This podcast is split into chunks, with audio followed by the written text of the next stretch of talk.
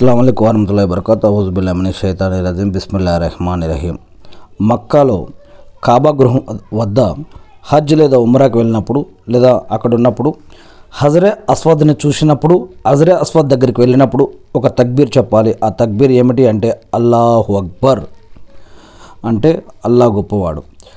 ప్రవక్త మొహమ్మద్ అస్లం గారు ఒకసారి ఒంటిపై కూర్చొని ఉండి తావా చే తవాఫ్ చేస్తూ కాబా ప్రదక్షిణ చేశారు. ఆయన హజరే అస్వద్ సమీపానికి వచ్చినప్పుడు తన వద్ద ఉన్న ఒక వస్తువుతో దానివైపు సైగ చేసేవారు. చేసి అల్లాహు అక్బర్ అని అనేవారు. ఈ యొక్క విషయం బుకారి హదీస్ గ్రంథంలో రెండుసార్లు చెప్పడం జరిగింది.